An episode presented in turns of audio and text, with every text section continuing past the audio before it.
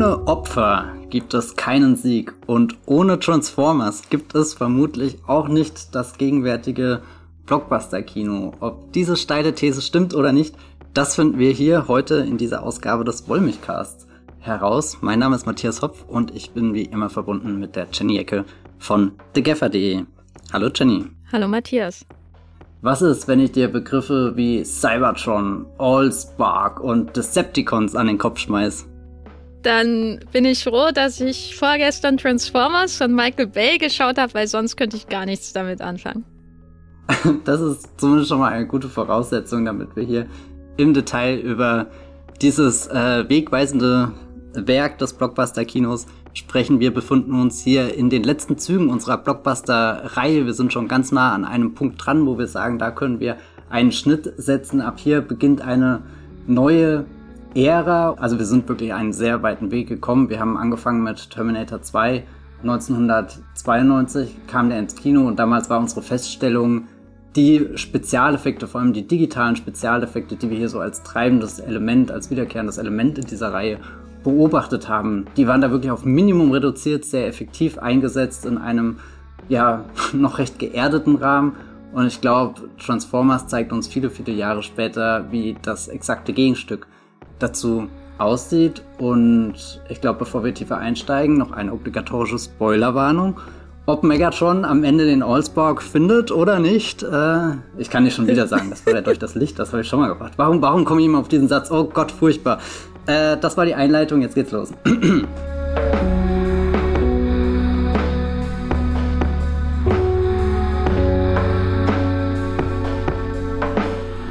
2007, Jenny, äh, wir sind gerade schon ein bisschen im Vorgespräch so die Filmstarts durchgegangen und ich glaube, Menschen, die hier schon öfter mal zuhören, für die ist das kein Geheimnis, dass das ein sehr besonderes Filmjahr ist. Ich erzähle dir ganz kurz, wie es mir damals ging. Ich war in, naja, sagen wir mal, drei Schlüsselfilme ins Kino und bin jedes Mal rausgegangen und dachte, ich habe gerade das Beste aller Zeiten gesehen. Das war Spider-Man 3, Fluch der Karibik 3 und Harry Potter 5. Und dann kam Transformers.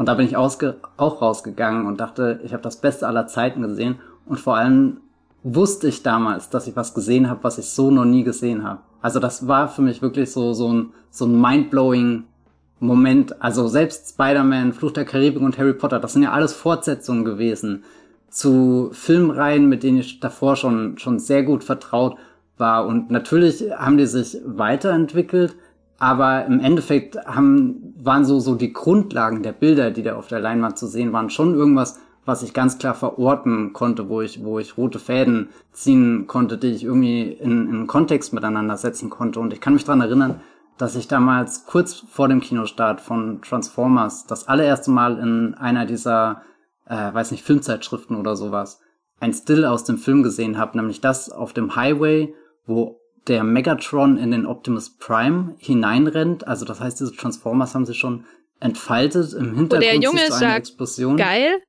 Vermutlich ist es genau dieser Moment. Und wie gesagt, ich habe nur dieses Bild gesehen. Ich hatte keinen blassen Schimmer, was Transformers ist, dass das eine Spielzeugreihe ist, die auf Hasbro zurückgeht. Also ich hatte damit keinerlei Berührungspunkte. Ich habe damals nur dieses Bild gesehen und dachte mir, oh mein Gott, das, das ist ein Film, das kann ein Film sein, was in aller Welt passiert da. Also ich wollte das einfach sehen. Ich habe dieses eine Bild gesehen und das ging nicht in meinem Kopf rein, dass das existiert. Das wirkte wie, als hätte ich was aus der Zukunft gesehen. Also es hat mich 2007 unfassbar beeindruckt. Wie ging das dir damals? Also, ich würde sagen, manchmal ist es gut, Distanz zu haben.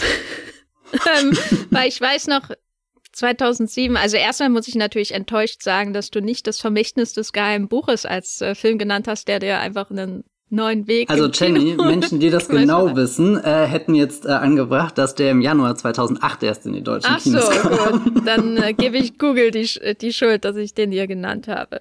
Nein, also ich weiß noch, wie ich damals ins Kino gegangen bin. Das war einer unserer äh, Filmabende. Damals habe ich studiert.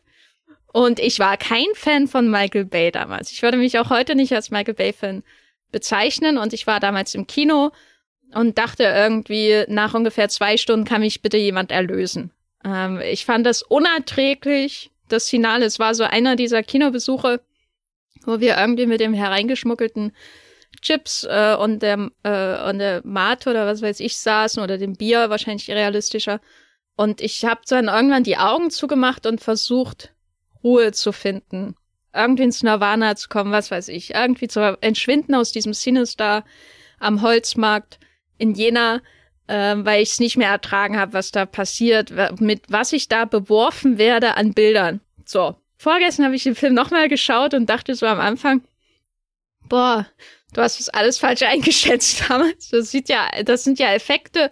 Also ich habe das damals gar nicht so wahrgenommen, dass das ein Quantensprung war in Effekten. Heute würde ich sagen, mit Rückblick, gerade auch dank des Direktvergleichs durch unsere Blockbuster-Reihe, die wirklich hervorragend kuratiert ist. Wer sowas macht, gehört echt gelobt.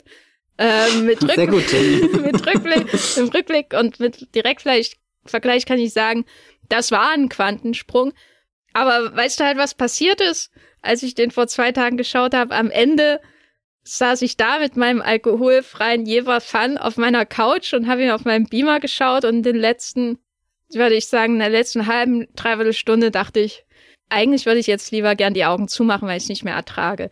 Also manche Dinge verändern sich mit der Distanz, möchte ich damit sagen, und manche nicht. Weil du gesagt hast, du wurdest von tausend Dingen erschlagen, es hat einfach nicht aufgehört. Was, was ist das allererste, was du mit so einem Transformers-Film im Allgemeinen assoziierst? Also ich glaube, das sind diese Stadtschlachten. Und ich musste auch sehr oft an Avengers denken. Und alles, was danach kommt, das ist, glaube ich, einer diese, eins dieser Elemente, wo ich sagen würde, hier beginnt eine neue Ära an Unterhaltung, weil man so diese gewaltigen Effekte in Großstädte hineintransportiert und Häuser durchbohrt, zum Beispiel, was ja Zack Snyder sehr beeindruckt haben muss, als er das gesehen hat, für seinen Man of Steel. Äh, nee, aber woran ich denke, ist eben eigentlich gar nicht so diese wirklich, wirklich beeindruckenden ästhetischen Momente. Also zum Beispiel diese, diesen Highway-Moment, den du genannt hast. Ich weiß noch, als ich den, ich weiß noch, ich meine, es war vor zwei Tagen, aber ich saß da und dachte, das ist ja unglaublich, dass das jemand gemacht hat 2007. Aber danach kam noch so viel an, würde ich sagen, einfach so Blechgetümmel, äh, so wie so ein beweglicher Schrottplatz, der sich in der zwischen den Häuserschluchten da herumgeworfen und geschlagen und geschossen hat, dass ich jetzt äh, vor dem Podcast gar nicht mehr daran gedacht habe, dass es diese geile Szene gab. Kannst du das nachvollziehen? Wie, wie geht's dir denn da? Woran denkst du? Ja, also auf alle Fälle ist, glaube ich, auch so, so eines dieser, dieser Protobilder, die in den Kopf schießen, auch irgendwie Stadt, Roboter. Aber ich glaube, was, was viel wichtiger ist als ein konkretes Bild, weil das muss ich auch gestehen, es fällt mir, und das wird mit jedem Transformers-Film auch kniffliger, wird es für mich schwerer, dir ähm, spezifische Szenen rauszugreifen oder so. Oder ich weiß nicht, ähm, für mich war früher immer sehr wichtig, so einen Film komplett zu erfassen. Und ich glaube, das hat auch irgendwann dazu geführt, dass ich halt angefangen habe, wirklich so, so Bilder nach Stills, nach Screenshots durchzugehen, dass ich quasi den, den ganzen Film in- und auswendig kenne. Das, das, weiß nicht, also so, so bei, bei den Filmen, die ich immer und immer wieder schaue, kann ich dir genau sagen, welche, Ab äh, welche Sequenz auf was folgt oder so. Und bei Transformers 1 setzt es im Endeffekt schon ein, den habe ich wirklich als Kind unfassbar oft gesehen.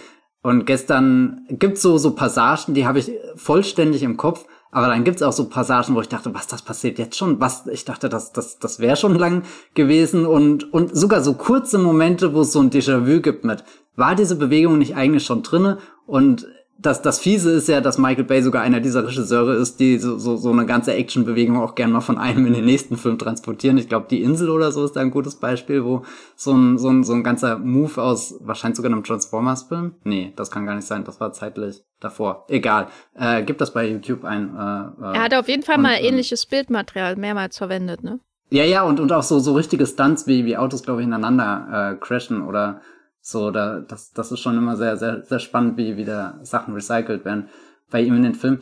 Aber, also das kann ich nachvollziehen, dass, dass am Ende irgendwie so die, der Überblick verloren geht, aber mir ist es ehrlich gesagt komplett egal, weil das, was ich hauptsächlich mit Transformers bin, äh, verbinde, ist dieses unendlich, äh, dieses Gefühl von unendlichen Bewegungen, die ineinander greifen.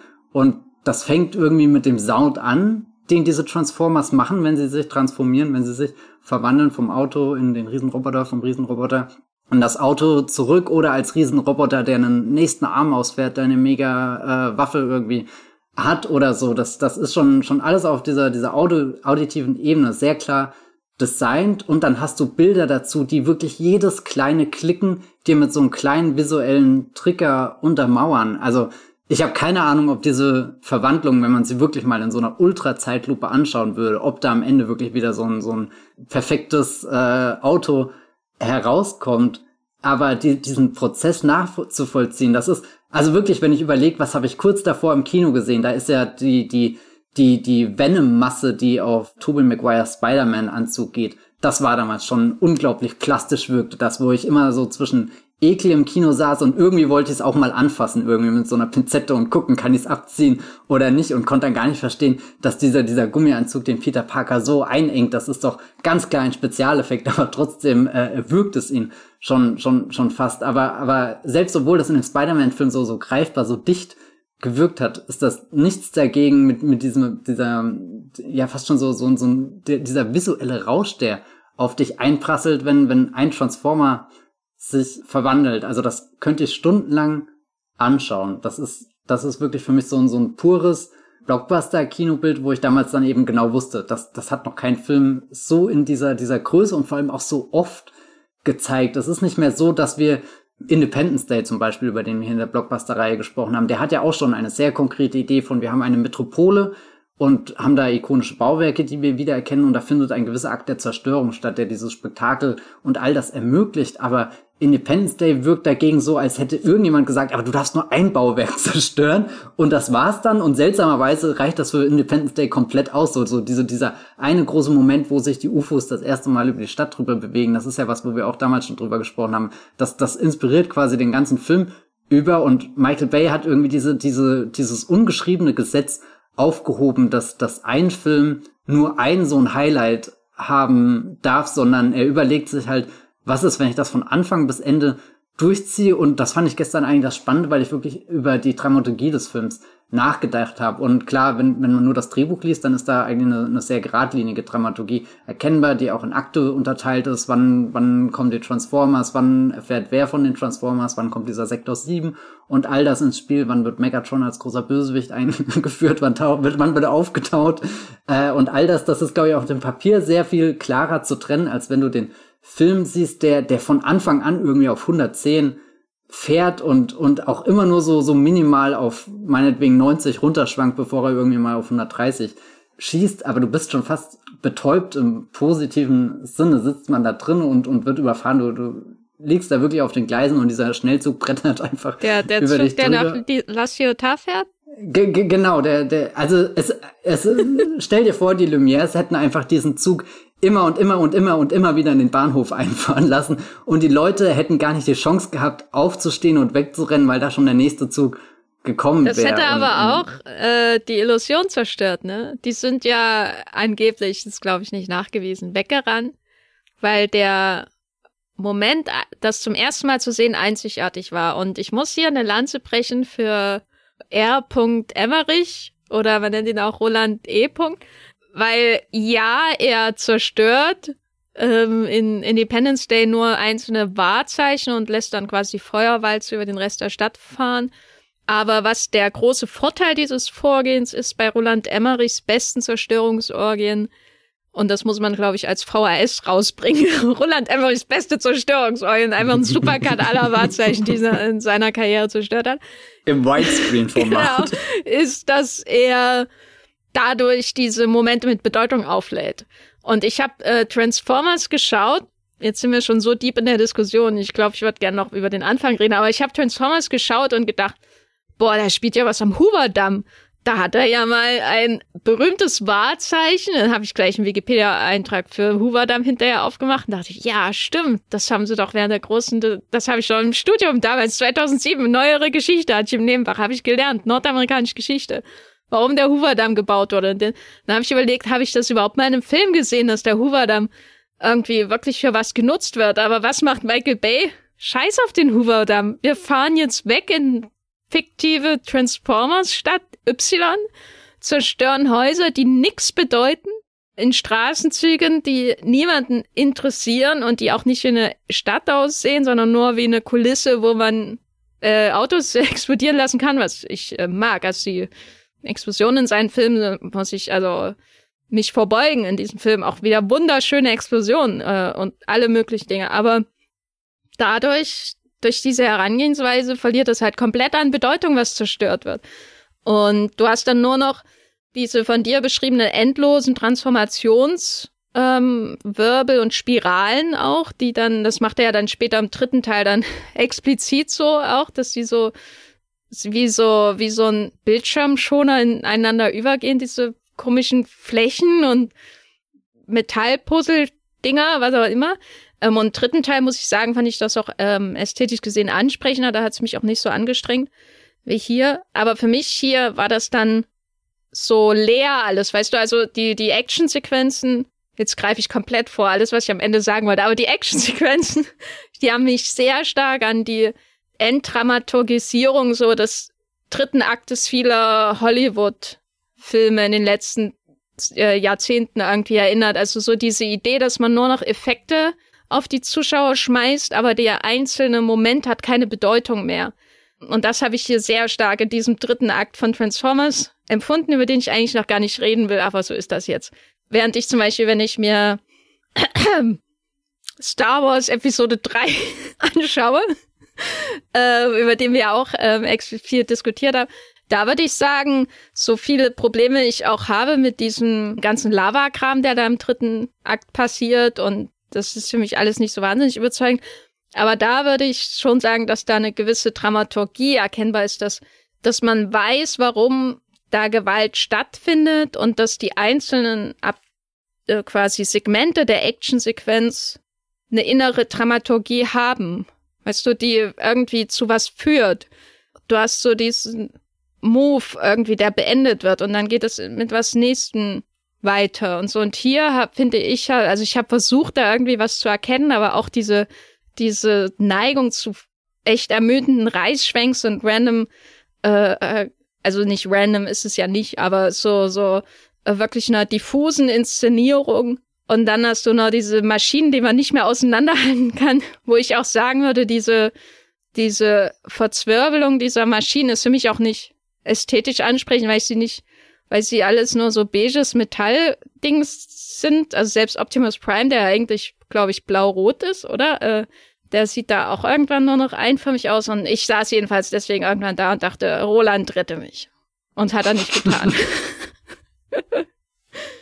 weißt du, was das Schockierende ist? Ich will dir eigentlich gar nicht in so vielen Punkten widersprechen, weil ich glaube, in, in vielen Ansätzen, die du beschreibst, die würde ich in anderen Filmen auch ganz furchtbar finden. Gerade auch das, was du rauskristallisierst bei Emmerich bedeuten diesem, oder er kann diese Momente viel besser mit Bedeutung aufladen, fällt mir auch schwer, das Finale von Transformers, diese letzte halbe Stunde zu verteidigen, auch wenn Michael Bay immer mal wieder so versucht, glaube ich, so Ansätze zu finden, dass er irgendwas rauskristallisiert, was in dieser Sequenz jetzt wichtig sein könnte. Ich glaube, am besten gelingt ihm das, wenn er so ganz banal zur Superzeitlupe greift, um dir halt sehr, sehr langsam zu zeigen, dass da irgendwas passiert. Und dadurch hast du äh, deutlich mehr Chancen, das einzuordnen, äh, komplett wahrzunehmen was passiert, aber ich ertappe mich immer wieder, wie ich bei diesem Transformers-Film, ich komme wieder auf dieses Bild zurück, was ich da am Anfang beschrieben habe, einfach nur die, die, also und, und das bringt für mich vermutlich das ganze Gewicht rein, was ich da haben will, dass diese zwei riesengroßen Roboter-Kreaturen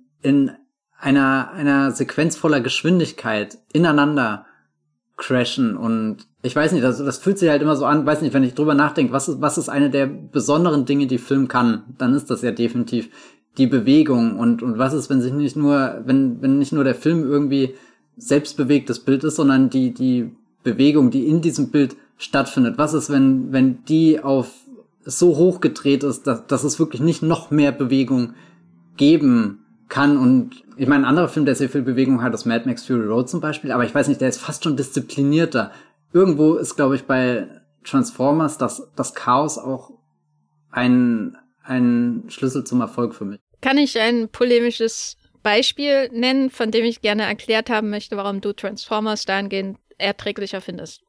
Ja, bitte. Du errätst, errätst das bestimmt von selber. Oh Gott.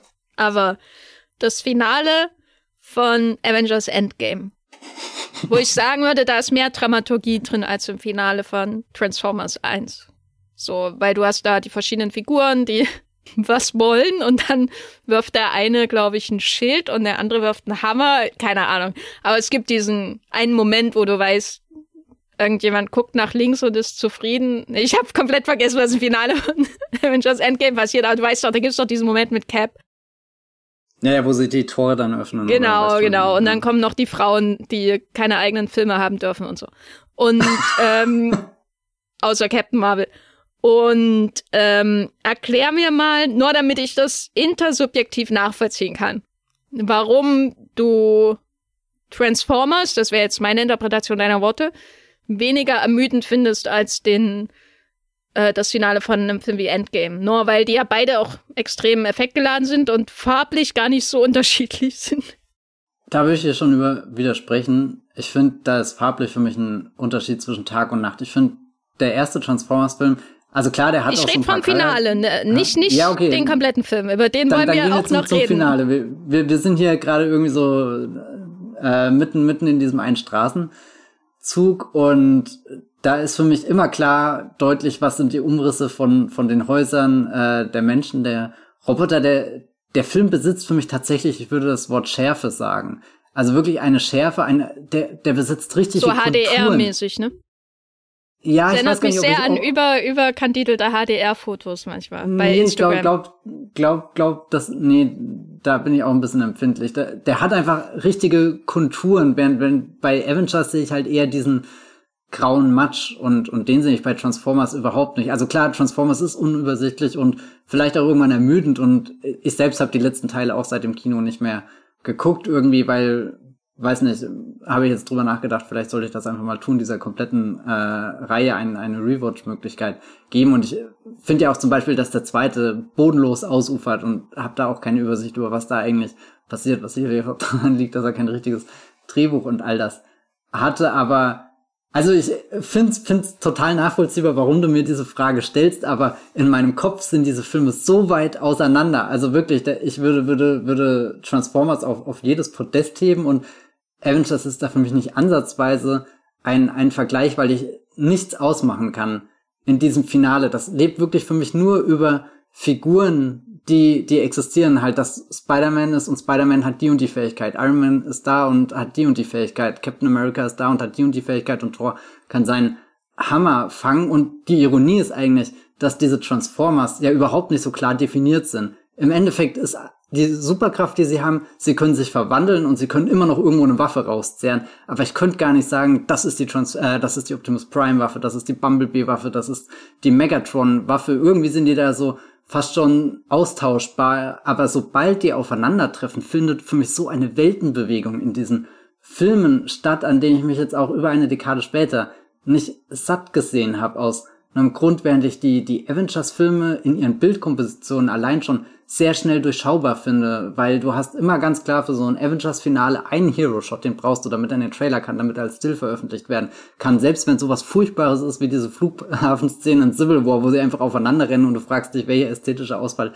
hat hier stattgefunden, weil das alles so nach, nach, nicht nach Größe aussieht. Und Michael Bay transportiert in jedem dieser Filme was komplett intuitiv Großes. Ich verstehe jede seiner, weiß nicht, seine Ideen und auch jeder seiner, seiner völlig ungewöhnlichen Kameraperspektiven, die er da findet. Also der, ich habe den Film gestern geschaut und dachte mir, jeder andere Regisseur wird sich niemals trauen, so die Kamera gerade aufstellen, weil das bei Michael Bay manchmal auf so ein Zufallsprinzip hinausläuft. Manchmal fängt er damit wirklich so, so einen Topshot ein und manchmal funktioniert der Shot auch nur, weil er den ganz schnell irgendwo reinwirft. Aber all diese Einwürfe, diese schnellen Impulse, die er mir gibt, die, die holen mich wieder zurück. Selbst wenn ich einmal irgendwie mit Starscream komplett aus der Stadt rauskatapultiert werde und äh, irgendwie mich im Kreis drehe, hin und her wirbel, äh, mein Bewusstsein verliere und mich frage, Moment, gucke ich diesen Transformers-Film schon seit zwei Stunden oder seit zwei Tagen? Diese Situation gibt's auch, aber ich bin mir immer sicher, dass Michael Bay irgendwie so einen nächsten geilen Impuls hat, der mich wieder komplett reinschießt, wo ich auf einmal wieder alle Kulturen, diese ganze Schärfe wahrnehmen kann.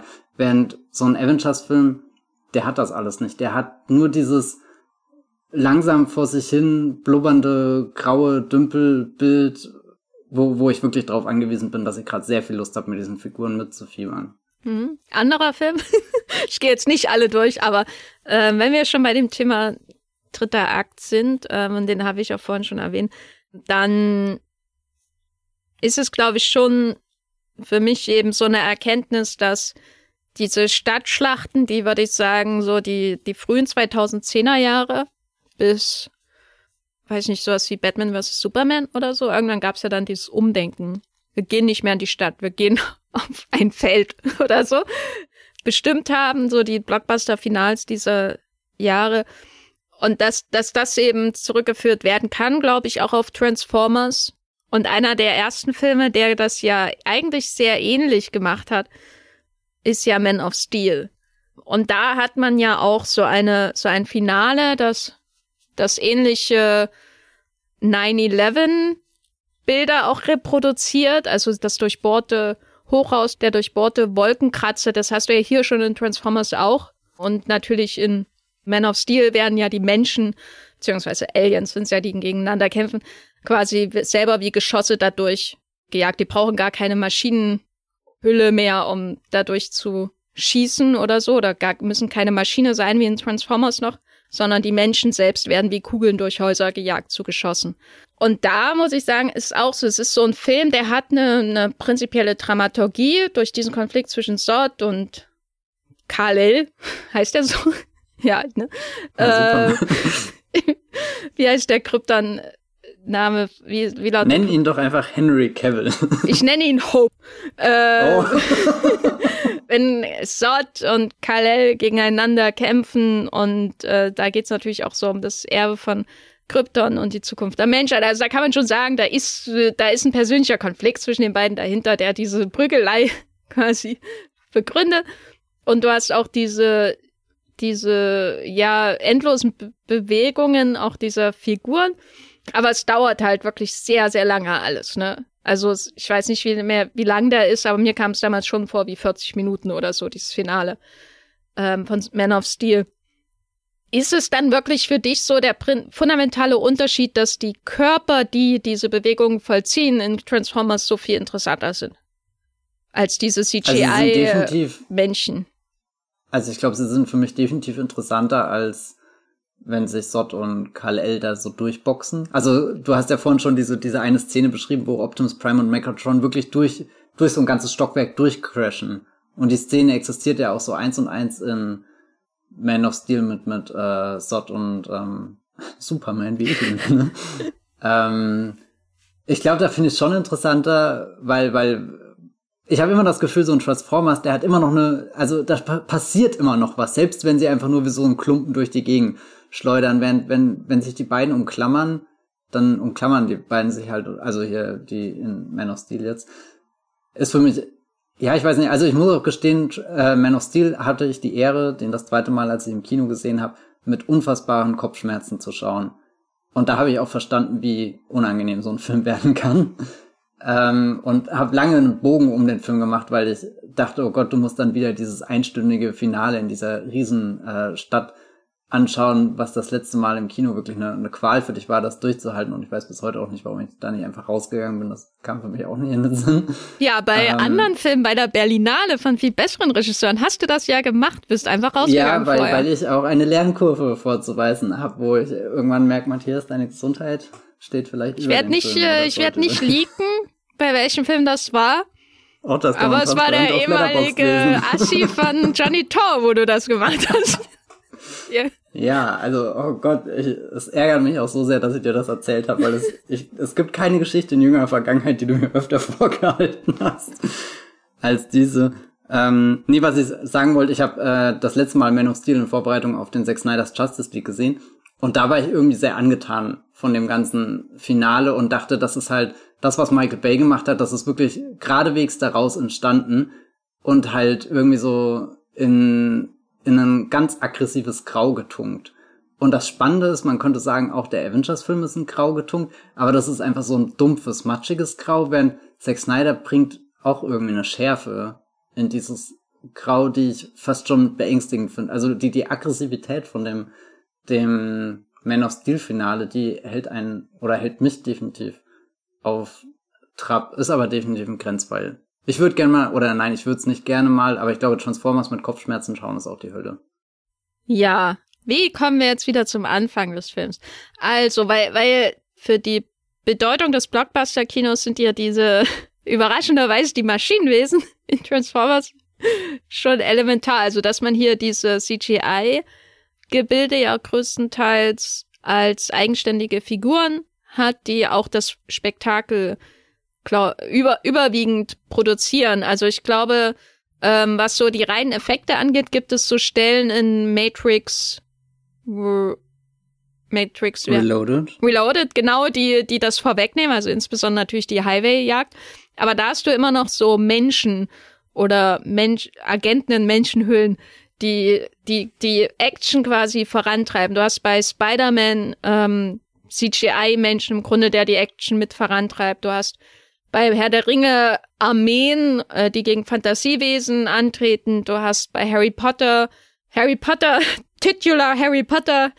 Ähm, also ich möchte nicht sagen, dass vorher nicht Maschinenwesen elementar waren für Blockbuster oder so. Also ich würde so sagen, so was wie iRobot war, glaube ich, auch wichtig. Ähm, man kannte auch die die äh, Dinosaurier natürlich aus den Jurassic Park Filmen gewisserweise dazu zählen, weil sie eben auch so Monster aus dem Computer teilweise sind, die das Spektakel überwiegend gestalten, möchte ich mal sagen. Also die Menschen in den Jurassic Park Filmen sind ja ab einem bestimmten Zeitpunkt gar nicht mehr so wichtig, sondern da geht's dann gerade zum Beispiel beim dritten oder so darum, äh, und insbesondere dann später bei den Jurassic World Filmen, dass irgendwie ein Dino gegen den anderen kämpft oder so.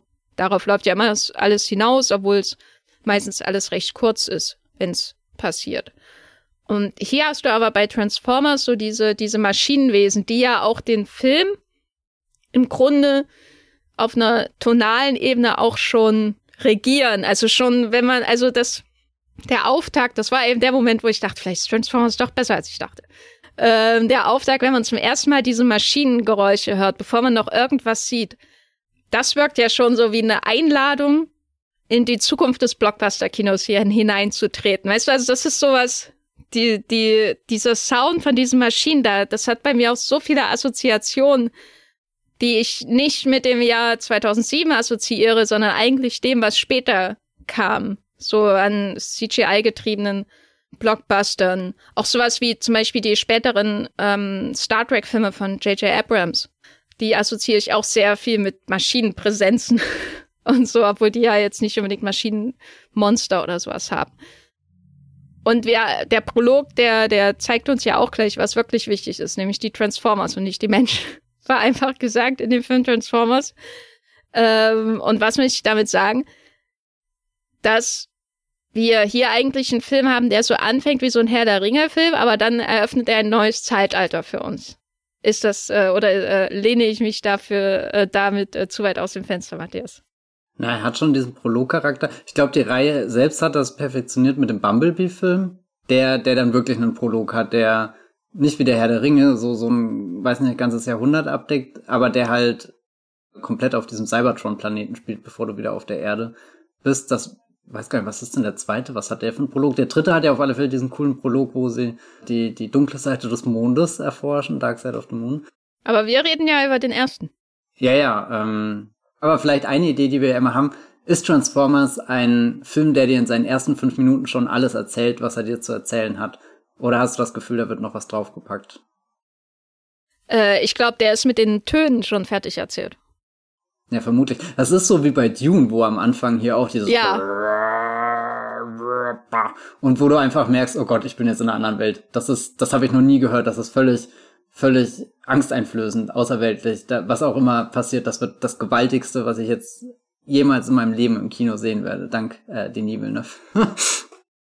Die Eröffnung mit dem Prolog, das ist ja jetzt nicht unbedingt in irgendeiner Form poetisch erzählt. Das ist, glaube ich, einfach sehr pragmatisch, würde ich sagen. Also ich würde sagen, es, es, es ist ja fast so wie, wie das Studio-Logo, was manchmal eingetaucht wird in die Ästhetik der Filme oder in irgend so ein, so ein bestimmtes Markenzeichen von irgendwelchen Franchises oder so. So, glaube ich, kann man das verstehen, warum, warum hier die Maschinengeräusche schon am Anfang zu hören sind, während noch die Credits kommen. Ich hatte das Gefühl, dass sie mir den Blick freigeben auf die DNA dieses Films. So, du siehst das kleinste Bestandteil dieses Films und das sind die Schaltkreise, die Töne von sich geben. So stelle ich mir das vor, dass Schaltkreise Töne von sich geben. Bitte korrigiert diese Annahme nicht. Aber so dann folgt ja der, der Prolog, der eben sehr auch so mechanisch einfach die Transformers-Mythologie reproduziert für alle, die das nicht in den 80ern oder 70ern oder wann auch immer mitbekommen haben. Der ist ja auch noch mechanischer, würde ich sagen, als beispielsweise der Prolog von Die Mumie, der sich zumindest äh, ästhetisch gesehen noch so am Hollywood-Kino der 30er Jahre abarbeitet, an den Universal Horrorfilmen mit den schönen Schatten und so weiter, um eben im Imhotep ähm, nochmal vorzustellen, vor tausend Jahren ist das passiert und dann kam die Mumie, die Titular Mumie kam, wurde geschaffen sozusagen und dann springen wir in die Gegenwart, also in dem Fall die 20er Jahre und dann haben wir die, die Wiederauferstehung der Mumie im eigentlichen Film, die Mumie. Und hier haben wir eigentlich so ein, so ein Gedeck mit Franchise-Mythologie, so ein Buffet, das uns vorgesetzt wird. Das stopfen wir innerhalb von wenigen Minuten in uns hinein. Und dann ist auch nicht, was ich wirklich krass fand, ist auch nicht so dieses, wir zögern jetzt mal hinaus, was äh, den, was den Effekt Transformers angeht, so diese Spielberg-Schule. So dieses, die Lust am Blockbuster ist auch das Warten, dass man es sieht, äh, in seiner Vollendung. Und bei Bay ist das einfach so, dann durch diesen Angriff auf diese Basis in Katar mit unserem Lieblings-Transformers-Hauptdarsteller Josh Duhamel, wird uns im Grunde schon ein Setpiece präsentiert, das äh, das Finale in einem anderen Film wäre. Und es wird uns so vor die Füße gesetzt, so, da kommt der Hubschrauber, war es das doch so ein schwarzer Hubschrauber, der sich dann in Transformer verwandelt oder hau ich jetzt alles durcheinander? Und der ballert dann alle nieder und dann hast du gleich natürlich auch die, die politischen Parallelen zur Bush-Ära. Ich meine, später kommt die Transformers da in Katar ja auch noch aus dem Sand. Also da, ach, das ist so, als wollte er die Magisterarbeiten von tausenden Filmwissenschaftlern erfüllen, der Michael Bay, als er das gemacht hat. Michael Aber Bay einfach der, der dankbarste aller intellektuellen Filme. ja, also wirklich. Da, da hat er mich dann schon wieder an Emmerich erinnert, möchte ich sagen. Emmerich ist ja auch so, der, der lässt sich zwar sehr, sehr viel Zeit, bis wirklich der Laserstrahl die, die Häuser zerstört, das muss man Emmerich schon lassen. Aber er ist ja auch so sehr, sehr effizient einfach erzählt. Der Independence Day, wo so der, der, der Schatten kommt über den Mond. Oh mein Gott, da ist ein Raumschiff. Hier ist das Raumschiff. So, und so kommt mir Transformers auch vor. Ich habe mir gestern gedacht bei dem Film, als ich ihn nochmal geschaut habe, dass er das, was bei Emmerich über den Verlauf des ganzen ersten Aktes passiert, das läuft bei ähm, Michael Bay hier in den ersten Minuten alles gleichzeitig ab. Ganz konkret wirklich Josh Duhamel, nicht zu unterschätzen, der Hauptdarsteller dieser Reihe. Eigentlich nicht, aber egal. Der den Soldaten da am Anfang spielt.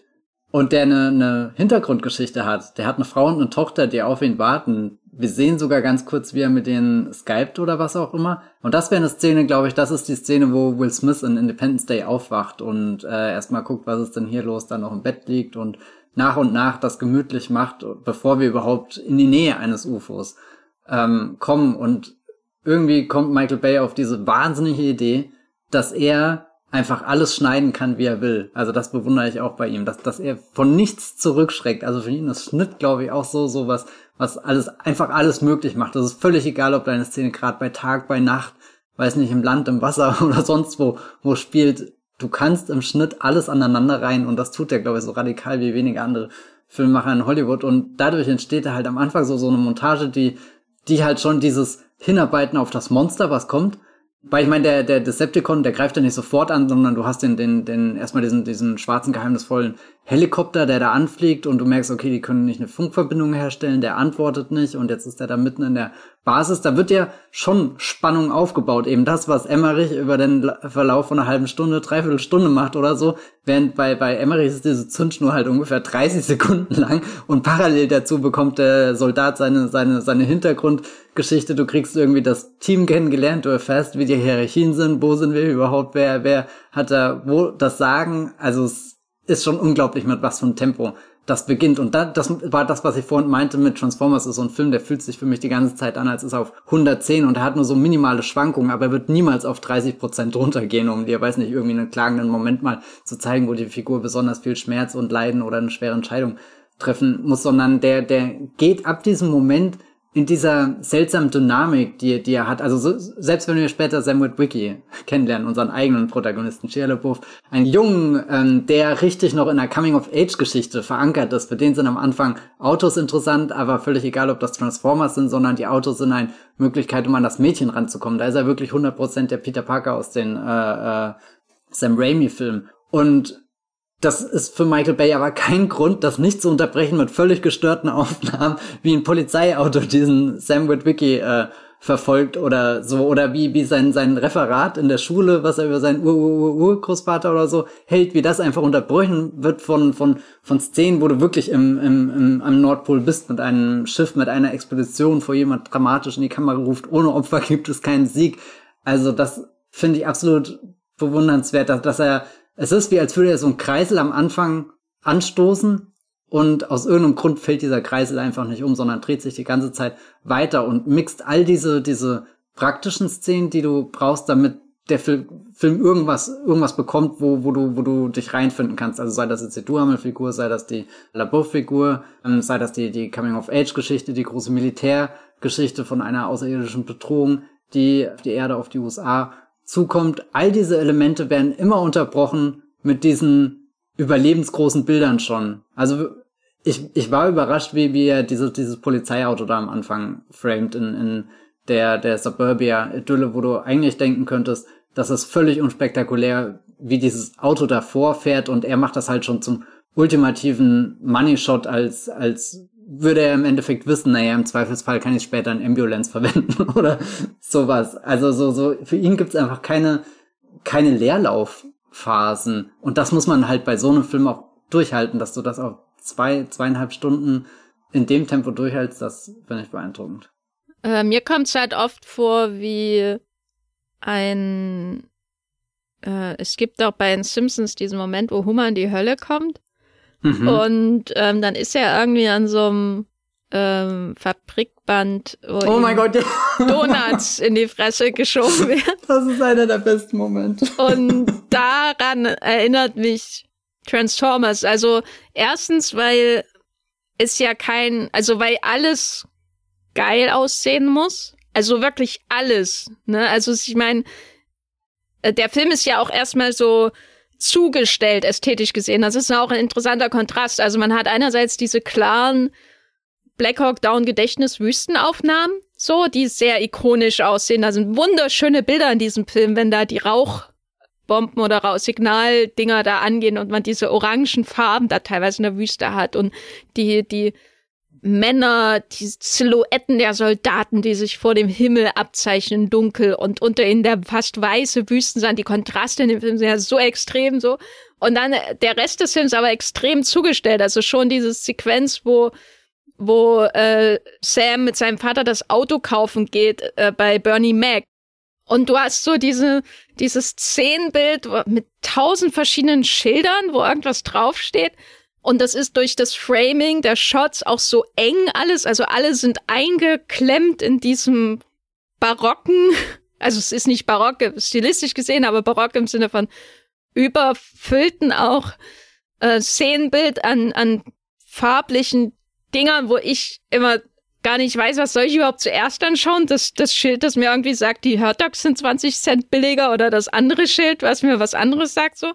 Ähm, also das, was, wo ich wieder sagen muss, das stört mich jetzt gar nicht, weil wenigstens habe ich den Versuch eines ansprechenden Szenenbilds, das Charakter gibt, sozusagen. Also ich kann mir sofort vorstellen, was diesen Autoshop von Bernie Mac ausmacht.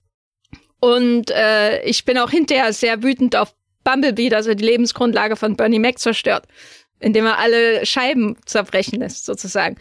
Aber so, das ist so diese, diese Idee, dass man nur mit diesen überfüllten, geilen Bildern quasi überschüttet wird, aber eben durch etwas, was sehr automatisiert wirkt, nämlich dieses Fließband. Und, und so kommt mir dann eben auch der Umgang mit den Figuren vor. Das ist, da ist was sehr Maschinelles. Deswegen meine ich, man, wenn man Transformers die ersten Töne hört, dann ist das die DNA des Films. Das ist das, woraus er besteht. Da ist das Maschinelle, das dir präsentiert, diese Figuren, als hätte ChatGPT 0,5 das geschrieben, sozusagen. Also so dieses, ich habe schon mal einen 80er-Jahre-Film gesehen, hier ist jetzt auch so ein Junge.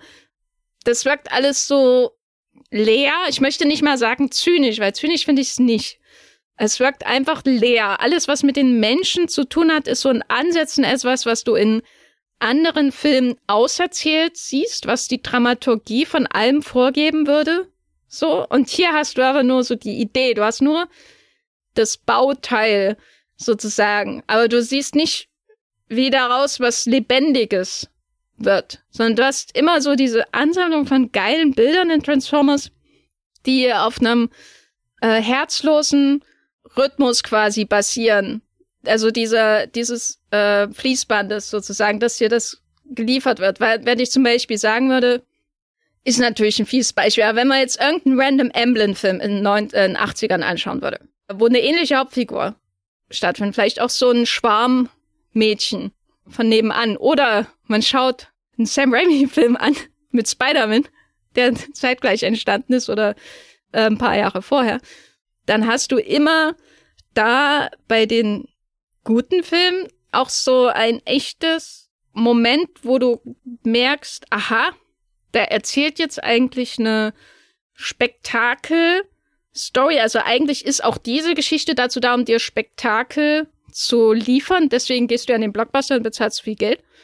Aber das Spektakel entwickelt sich organisch aus dem, was die Menschen zu erzählen haben oder die Geschichte, die aus den Menschen oder in anderen Filmen, Hobbits zum Beispiel, ähm, quasi sich ergibt aus ihrer Reise.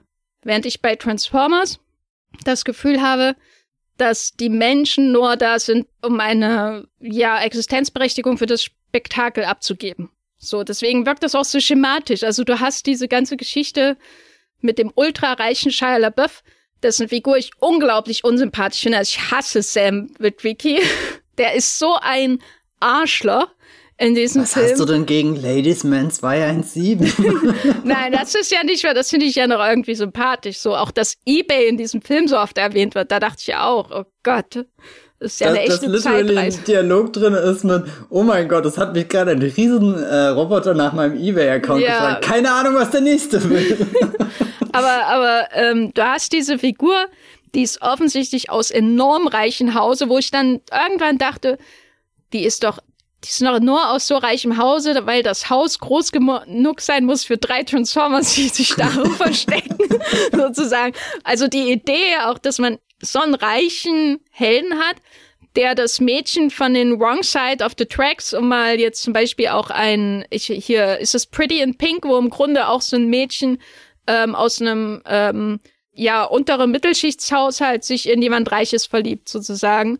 Äh, und das Mädchen lebt, äh, lebt literally auf der anderen Seite der Schiene sozusagen. Da war John Hughes jetzt auch nicht sehr subtil. Ähm, und das hast du ja hier mit Megan Fox auch. Also das ist das, das ist mir so eine, für einen Bruchteil einer Sekunde sieht man ihr, ihr Elternhaus, was glaube ich mehr oder weniger ein gepimpter Trailer ist oder sowas. Also so ist schon sehr offensichtlich, äh, dass sie aus einem anderen, äh, so, anderen sozialen Hintergrund hat als er. Und dann gibt's diese Story mit ihrem Vater, der Autos geklaut hat. Aber alles, was aus diesem Kontrast zwischen diesen beiden Menschen, die sich hier anscheinend verlieben, glaube ich den auch nicht, ähm, erzählt wird, ist, dass sie damit Autos kurz schließen kann. Danke, für, um dann am Ende dieses, diesen, äh, diesen Laster da kurz zu schließen, mit dem sie den Bumblebee rumfährt, der seine Beine verloren hat im Krieg. Matthias, ich habe so viele Fragen. Aber kannst du nachvollziehen, warum ich irgendwann keinen Bock mehr auf die Donuts hatte, im Gegensatz zu Homer Simpson. äh, bist du Homer Simpson, der ja den Teufel zur Verzweiflung bringt, weil er das so geil findet, endlos Donuts zu fressen. Ich befürchte, ich bin nicht Homer Simpson, aber ich bewundere absolut seinen Gesichtsausdruck, den er da hat. Das ist eine der besten Dinge, die die Simpsons Zeichner je äh, in, ins Fernsehen gebracht haben. Ich ähm, habe ein bisschen Angst, dass ich bei einem anderen Film dieser Art ähnlich argumentieren würde wie du und versuche auch die ganze Zeit rauszufinden, wa warum der erste Transformers-Film bei mir aus unterschiedlichen Gründen einen Freifahrtschein äh, bekommt und das wirklich nicht nur der Nostalgie wegen. Ich glaube, da säße ich wäre ich gestern anders da gesessen, wenn ich den einfach nur geguckt hätte, um mich wieder zurückzubringen in diese Situation von 2007, sondern ich wusste ja, äh, ich gucke den gerade auch definitiv für diese Podcast-Reihe, wo, wo ich definitiv auch mit einem Menschen reden werde, äh, wo, wo das Ganze kritisch angegangen werden kann. Aber ich war gestern wirklich weggeblasen wieder von dem Film. Und dann ist, glaube ich, mein erster Anhaltspunkt, Matthias, warum schaust du die letzten Teile nicht? Außer Bumblebee, der ist so, so ein Ausnahmefilm daraus. Und das fängt, glaube ich, mit Mark Wahlberg an. Ich habe vorhin gesagt, ich finde es sehr wichtig, dass ich diese Roboter habe, die sich ständig transformieren, dass da ständig irgendeine Bewegung stattfindet. Aber die Figuren, die mich durch diesen Film tragen, so leid es mir tut, das sind wirklich Sam Witwicky, das ist äh, die Megan Fox, äh, Megan Fox Figur, Michaela. Das sind, ich mag tatsächlich die beiden Eltern von ihm, auch wenn die wie so totnervige Charaktere angelegt sind, die auch nur ein Klischee nach dem anderen erfüllen.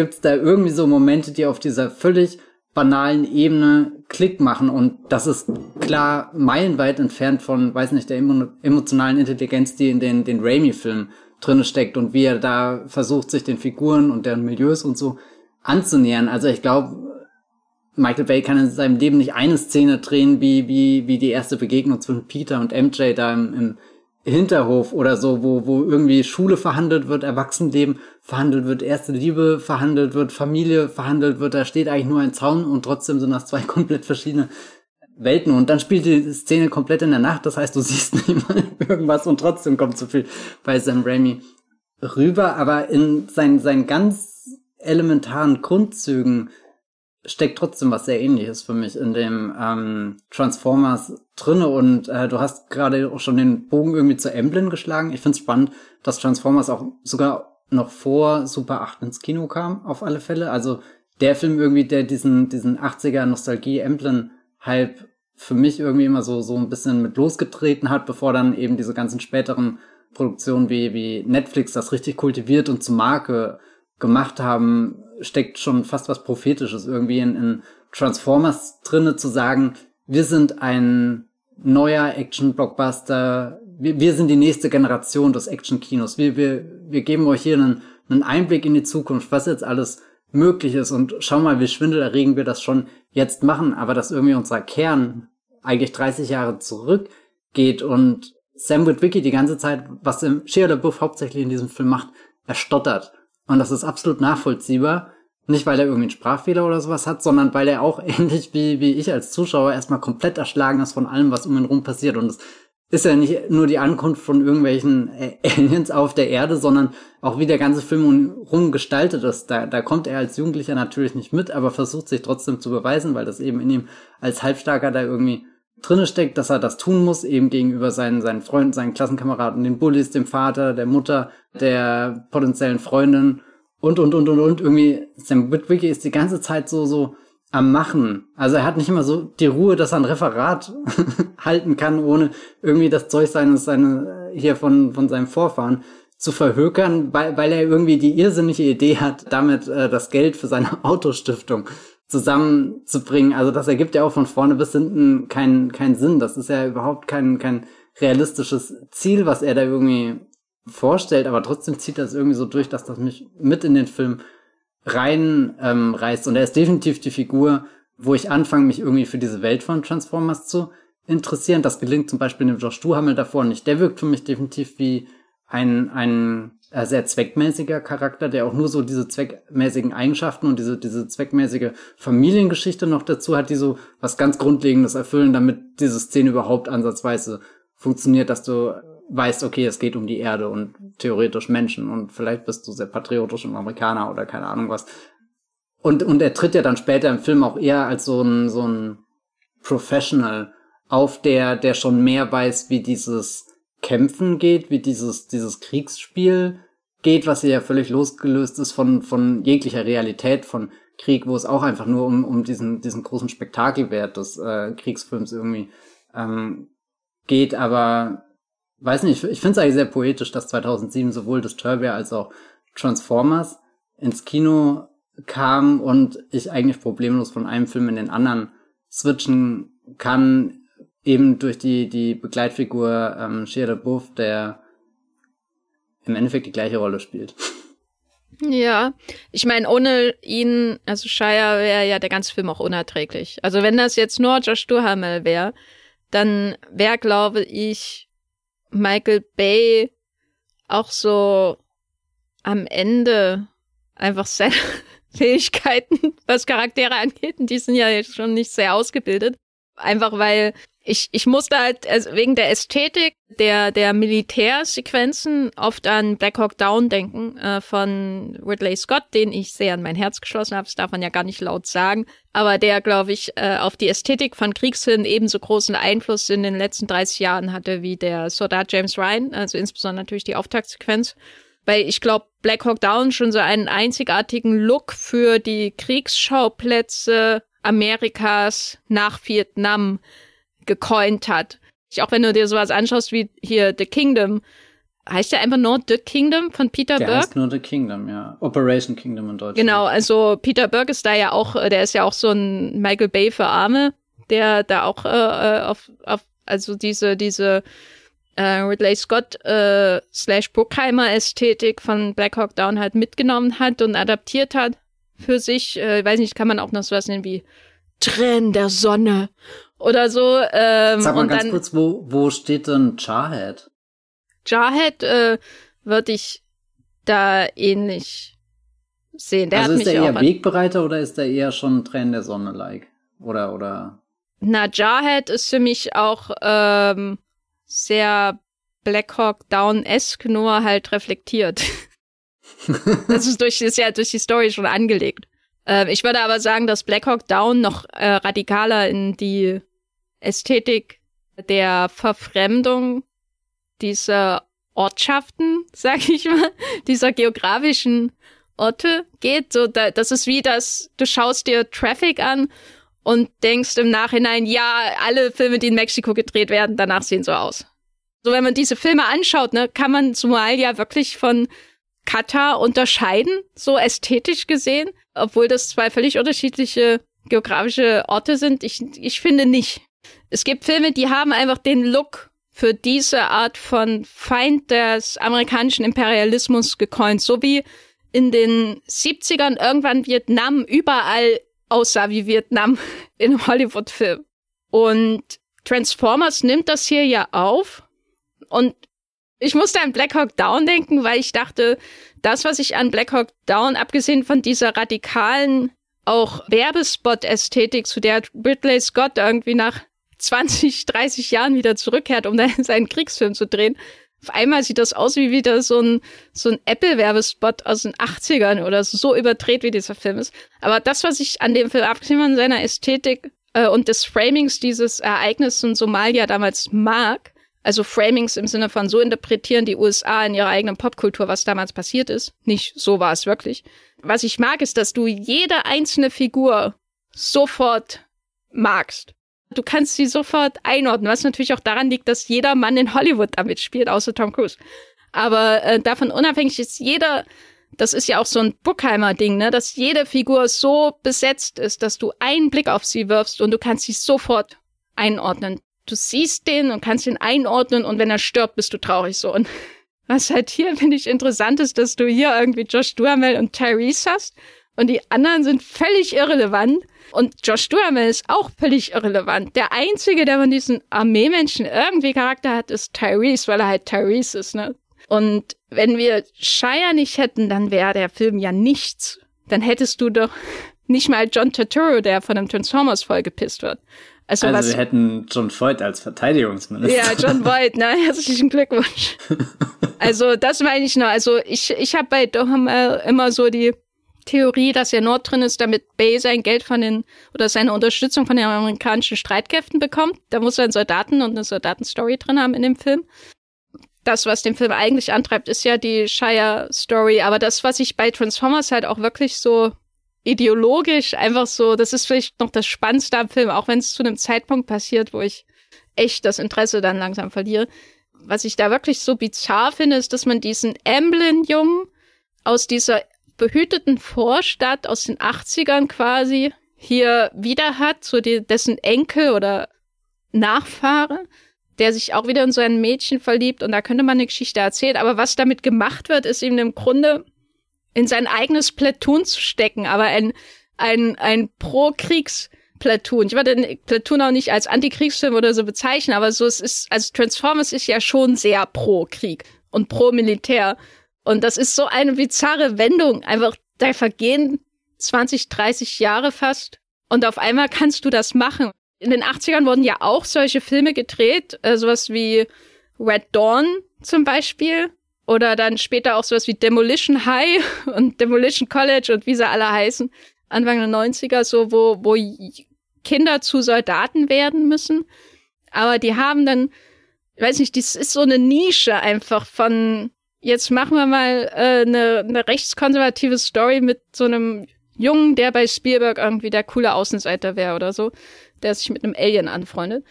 Aber hier in Transformers, das, also hier wird dir das alles so schmackhaft gemacht, das zu fressen, diesen Donut mit diesem Jungen aus reichem Hause, dem dann der Josh Duhamel austauschbare Maschinenmensch ja selber im Grunde auch so wenig Charakter wie er hat, dann am Ende irgendwie sagt, da fehlt noch, dass er ihm irgendwie so ein, eine MG in den Arm drückt und sagt, you are a soldier now.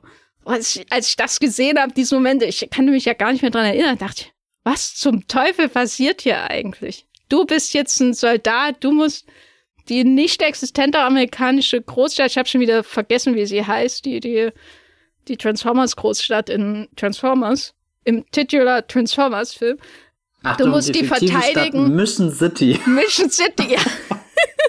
du musst sie verteidigen vor diesen Invasoren, die Häuser durchbohren. Matthias, sag mal was dazu, bitte. Ja, mein, du hast gerade so viel geredet. Ich wollte eigentlich, ich bin irgendwie stehen geblieben bei, oh mein Gott, ich muss unbedingt mal wieder Black Hawk Down schauen, weil eigentlich das Witzige ist, ich bin jedes Mal erstaunt, wer da alles mitspielt und ich schieb's einfach mal darauf, dass es daran liegt, dass ich den Film erst einmal gesehen habe, aber ich kann mich an keine der Figuren in dem Film erinnern. Äh, meine Neugier ist gerade wirklich enorm groß geworden. Nee, äh, diese, diese Szene, die du jetzt gerade zuletzt beschrieben hast mit You're a Soldier Now, die ist mir auch aufgefallen, als ich ihn wieder geschaut habe. Es ist jetzt nicht, dass ich den Satz zum allerersten Mal äh, gehört habe, aber schon irgendwie das erste Mal, dass der Satz auch irgendwie Gewicht hatte. Und als ich das gestern gesehen habe, da war ich ehrlich gesagt nicht so tief drinne über die äh, äh, äh, ideologischen Hintergründe des Films nachzudenken, wie du das jetzt gerade schon gemacht hast. Ich dachte mir einfach nur, okay, wow, das ist offenbar die Art und Weise, wie Michael Bay eine Coming-of-Age-Story für beendet erklärt. da war ich, glaube ich, selbst noch, Gut, ja, da, da war ich selbst noch sehr, sehr naives äh, Kind in einem Amblin-Film, was einfach von, von, von Krawallmeister Bay überrumpelt wird, äh, das Gewehr mehr oder weniger symbolisch in die Hand gedrückt wird. Ich meine, da, da, beim Finale ist auch immer so, da, da zerfällt ja auch Sam ein bisschen als Figur, weil er auf einmal eine sehr äh, kryptische Mission bekommt, die irgendwie daraus besteht, dass er wohin rennen muss. Und er ist leider nicht das Kaliber von, von, von Typ, die, die Tom Cruise spielt, wo du halt verstehst, okay, sobald der rennt, geht's um etwas, da ist alles ganz klar, während wenn, wenn Sam irgendwie rennt, dann merkst du, okay, es passiert schon irgendwas, aber der, der, der große Plan, den, den er jetzt hier mit dem Olsberg vollbringen muss, das geht schon unter in, in, de, in den vielen großen Bewegungen, die eben in dem Finalkampf stattfinden. Aber ich finde eigentlich alles spannend, was du gerade gesagt hast und wenn, wenn, wenn du es mir so erklären würdest und ich hätte nie Transformers als Film gesehen, hört sich das alles an wie, wie äh, Hassliste Nummer 1 Film, äh, Hallo. Aber jetzt gucke ich irgendwie den Film dazu und ich weiß nicht, da, das ist total faszinierend. Also es ist nicht so, dass ich danach dastehe und äh, Join the Army äh, singe, um noch so ein Simpsons-Zitat oder so zu bringen, aber das Wort, was mir gerade durch den, den, den Kopf schwirrt mit, wie, wie geil stellt Transformers den, den Krieg, diesen ganzen Militärapparat, der da in Bewegung ist, da, dieses, diese USA, die so, so hyper dominant sind, auf den ganzen Erdball verteilt. Also wir fangen in Katar an, ein Land, das definitiv nicht die USA ist und trotzdem hast du das Gefühl, da, da ist in erster Linie die USA. Dann später sind wir natürlich in den USA, wo tausend dieser, dieser USA-Dinger passieren. Ähm, aber dann sind wir zum Beispiel auch viel auf der Air Force One oder irgendeinem so Kontrollflieger, ähm, irgendwelchen Jets, die gelauncht werden. Also du hast da schon das Gefühl, dass, dass der Erdball sehr im Griff ist von, von amerikanischen Streitkräften, zumindest bis an den Punkt, wo eines dieser, dieser äh, amerikanischen Streitkräfte sich in einen äh, Decepticon verwandelt und du fast schon von innen heraus getäuscht wurdest und dann merkst, oh mein Gott, der Schlüssel zu der Bedrohung die da aus dem All kommt, der ist eigentlich schon ganz lange bei uns. Sie sind tief in der Erde vergraben. Oh mein Gott, könnte es unter dem Hoover-Damm sein. Das, das wirkt auch wie so ein Element an, ich muss auch oft an Krieg der Welten, ehrlich gesagt, bei diesem Film denken und habe das Gefühl, Michael Bay vereint hier so, so zwei ästhetische Dinge. Einmal das, was du gerade von, von Black Hawk Down hergeleitet hast, eben diese, diese, wie sieht auf einmal der Nahe Osten im Kino aus? Warum haben wir da nur die immer gleichen Kriegsschauplätze? Aber dann eben auch äh, später mit der, mit der zerstörten Stadt und der, der 9-11 Ästhetik und Krieg der Welten ist ja zwei Jahre davor, 2005 würde ich schon mit als einen der wichtigsten Filme bezeichnen, die das versuchen irgendwie inhaltlich und visuell zu formulieren als, als Kinofilm, was, was 2001 passiert ist.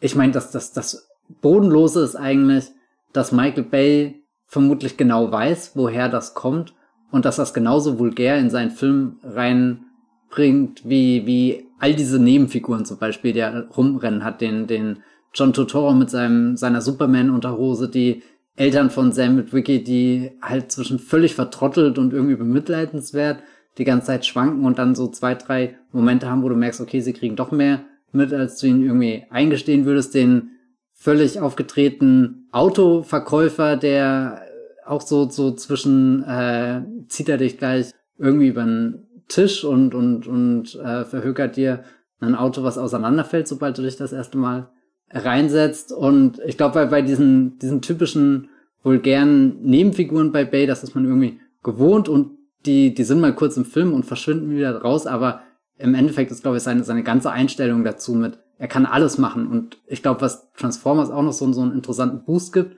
ist, dass es ja technisch gesehen eine Spielzeugverfilmung ist und, und trotzdem bringt er einen unerwarteten Realismus mit. Und Achtung, um dieses Wort zu erklären, weil Transformers ist kein Meter realistisch, aber ich habe vor ein paar Wochen zum allerersten Mal G.I. Joe gesehen.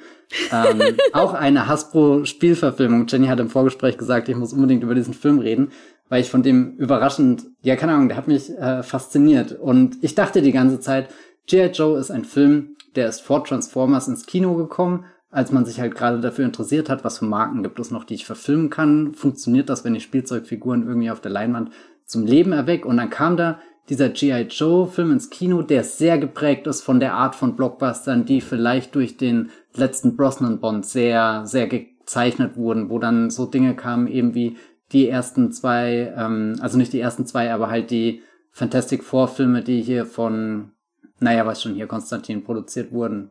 Wie heißt der Produzent? Hieß der Produzent? Eichinger? Bernd Eichinger, genau.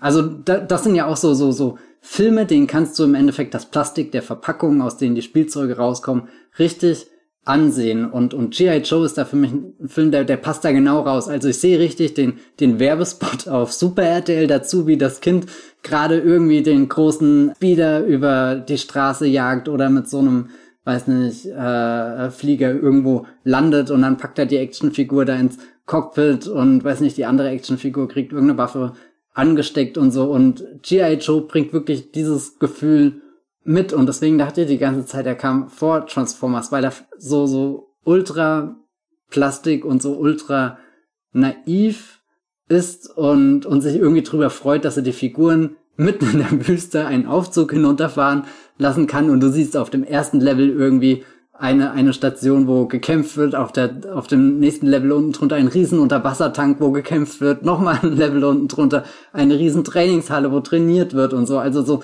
so ganz komische Fantasien irgendwie, die, die, die du davon haben kannst. Und dann stellt sich heraus, dass der G.I. Joe tatsächlich 2009 kam, also zwei Jahre nach Transformers, wo Transformers für mich eigentlich der Blockbuster ist, der die Weichen umgestellt hat. So, so, so, so. Das Blockbuster-Kino stand ungefähr vor, vor, also diese, diese Art von, sagen wir, Hasbro-Spielverfilmung stand vor zwei Möglichkeiten. Entweder werden wir komplett Spielzeug, komplett Plastik, komplett over the top und können dann mit Nanopartikeln auch irgendwie den Eiffelturm zum Einsturz bringen, während unsere Helden in so halb mechanischen Robo-Anzügen durch die Straßen hüpfen. Also es ist wirklich ganz, ganz seltsame Ideen, die, die dieser Film von cooler, rasanter Action hat und, und auf der anderen Seite war zwei Jahre davor Transformers, der einfach sagt, ihr habt einen Rausch an Bewegungen, hier ist alles möglich, hier klickt alles, ihr seht diesen Autobot, wie er sich in ein Auto verwandelt und ihr seht, wie, wie das wieder zurückgeht. Und das sieht so aus, als könnte das in echt passieren. Und das finde ich so, so faszinierend, dass, dass da Transformers,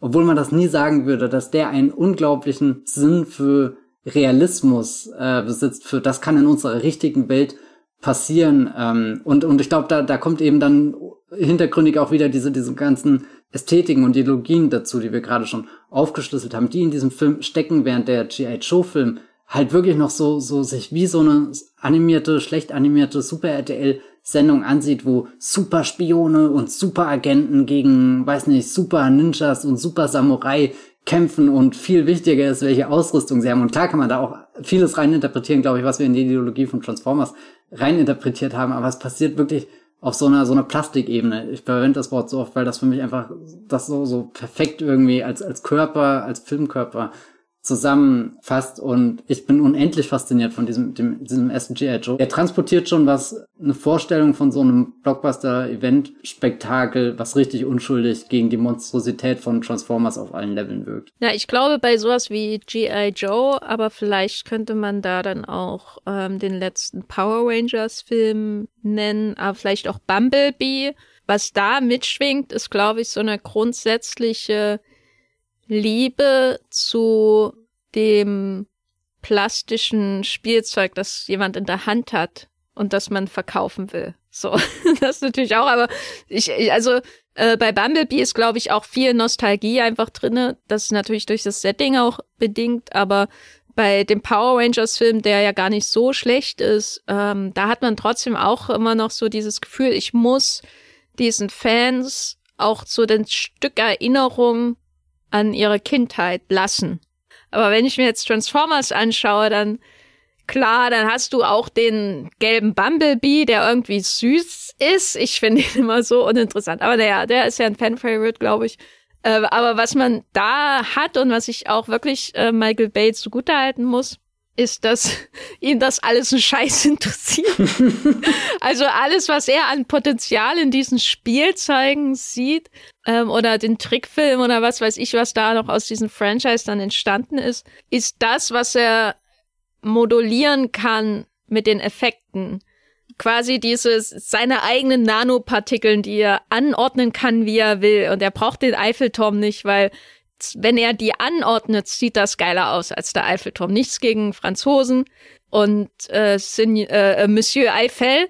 Ähm, aber wenn, wenn die beiden, wenn der, was war's, Optimus Prime und halt der Megatron, halt der Böse, wenn da diese Szene kommt in diesen schrecklichen, nichtssagenden Highway-Katakomben, die ich immer in US-Filmen so deprimierend finde und die ich auch deprimierend finde, wenn ich selber in einem Fernbus an der Ostküste langfahre. Äh, aber ich glaube, an der Westküste ist alles noch viel schlimmer. Äh, aber wenn da dieser Junge in dem Auto neben seiner Mutter das sieht, wie da in Zeitlupe da auf dem Highway irgendwie kämpfen, dann ist das einfach geiler als der Eiffelturm, muss man ja mal sagen. Ne? Zumindest dieser Eiffelturm, wie er in G.I. Joe aussieht. Da sieht er aber auch nicht geil aus. Ähm, und ich glaube, das muss man Bay lassen.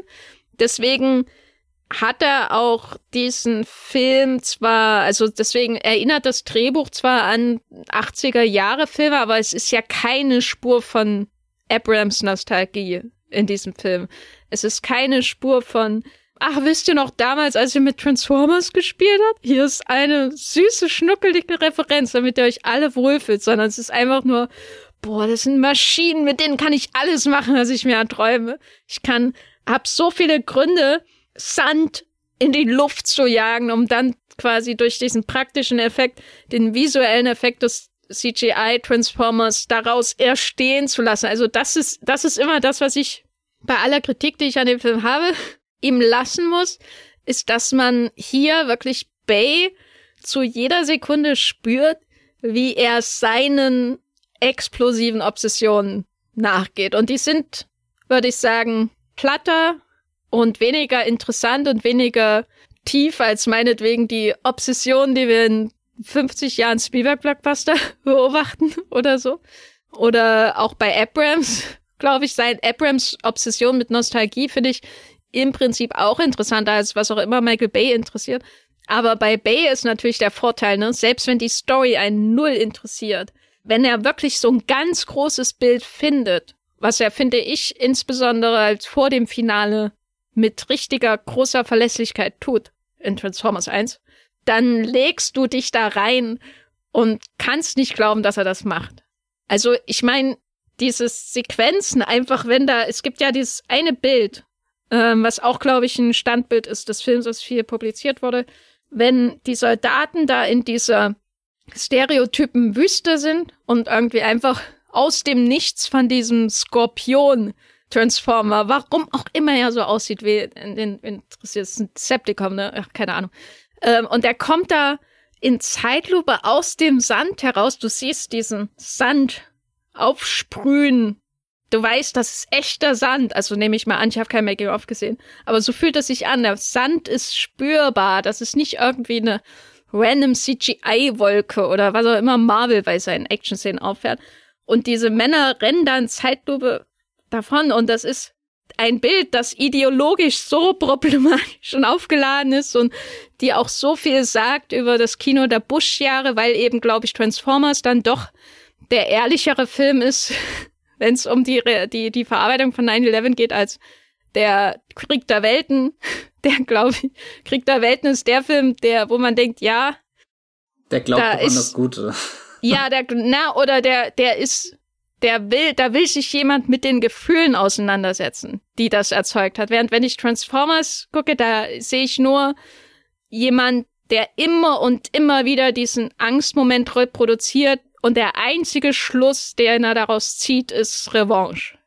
Das ist eben das, was ich bei Transformers auch irgendwie dann wieder, ja, faszinierend finde, weil es eben dann doch der, der Film ist, der dann schon zeigt, wie wirklich auf 9-11 reagiert wurde. Nämlich mit einer Militarisierung, mit einer Paranoia, dass überall der Feind lauert, auch in den Flugzeugen, auch in der F, was auch immer da rumfliegt und sich in Transformer verwandelt, auf dem Weg zu Mission City, was man nicht ernst aussprechen kann, diesen Titel. Weißt du, also, aber dieses Bild, so furchtbar es eigentlich, oder so, so aufgeladen es ist, ist unglaublich. Das Bild, wo der Transformer aus dem Sand kommen. Das ist sowas, wo ich denke, ich lese gerade eine Biografie äh, oder ein Buch über ähm, John Ford von Tech Gallagher, ein sehr gutes Buch. Und da wird erzählt, wie, wie ganz viele Menschen in Hollywood ähm, in den 20er Jahren Sunrise von Murnau gesehen haben. Es war sein, ich glaube, sein erster US-Film.